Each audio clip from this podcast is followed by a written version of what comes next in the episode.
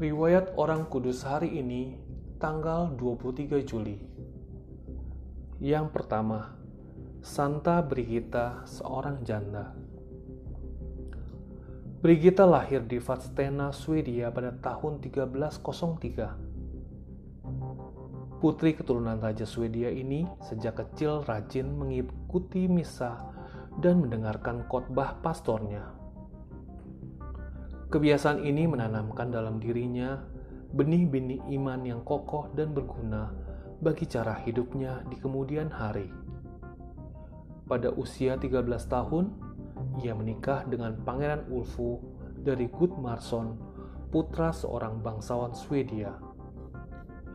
Dari perkawinan ini, Brigitta dianugerahi delapan orang anak selama 28 tahun hidup bersama Pangeran Ulfu sebagai ibu rumah tangga, Brigita sangat bijaksana dalam mengatur keluarganya dan dengan penuh kasih sayang mendidik anak-anaknya. Masalah pendidikan anak-anak menjadi perhatiannya yang utama. Hasil pendidikan itu terbukti dalam diri anaknya, Katarina, yang kelak menjadi orang kudus, Santa Katarina dari Swedia. Pada tahun 1335, Ibu Brigita dipanggil ke istana Raja Magnus II Erikson untuk menjadi ibu rumah menantikan kehadiran Blanche dari Namur, permaisuri Raja Magnus. Selama berada di istana, Brigita memberikan bimbingan kepada Magnus II bersama permaisurinya dalam menghadapi berbagai kehidup, berbagai kesulitan hidup perkawinan. Sepeninggal suaminya, Pangeran Ulfo pada tahun 1344, Brigita masuk biara Kirtesin di Alfastra. Di biara ini, ia menjalani suatu corak hidup rohani yang keras, sambil tetap mendampingi Raja Magnus II bersama permaisurinya. Ketika ia melihat bahwa Raja Magnus II menjalani suatu cara hidup yang tidak terpuji, Brigita menegurnya dengan keras dan berusaha menobatkannya kembali. Raja Magnus sungguh menghormati Brigita sehingga dengan rendah hati ia mau memperbaharui cara hidupnya dan bertobat. Di kemudian hari, Raja Magnus II menjadi pelindung dan pembantu setia para suster yang menjadi anggota tarekat religius yang didirikan oleh Brigita pada tahun 1346 di Vadstena. Raja menghadiahkan kepada mereka sebidang tanah yang luas untuk pembangunan pusat biara Brigitin. Odo baru ini dimaksudkan untuk menghormati Sang Penebus Yesus Kristus.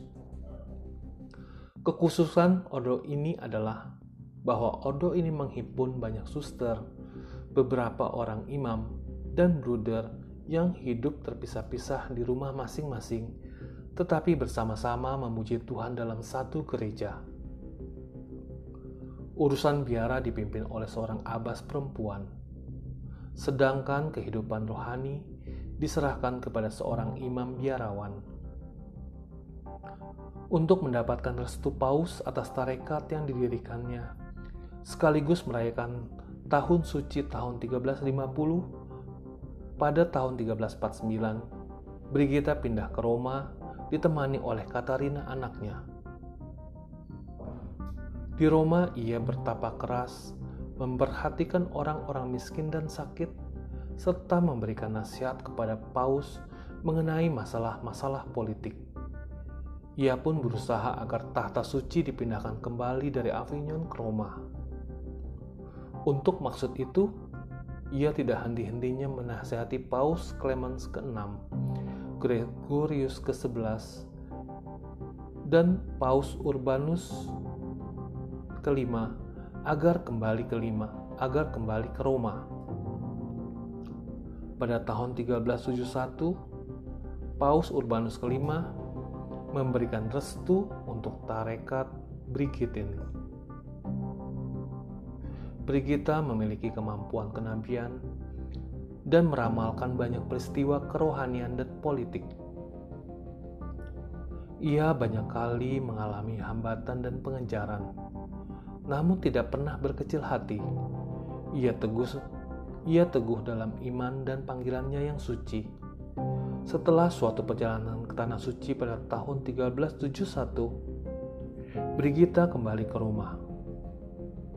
Dua tahun kemudian, pada tanggal 23 Juli tahun 1373, Brigita meninggal dunia di Roma. Paus Bonifacius tahun 1389 sampai 1404 menggelari Dia Santa pada tahun 1391. Riwayat orang kudus yang kedua, Santo Apollinaris Martir. Apollinaris adalah uskup pertama kota Ravenna, Italia.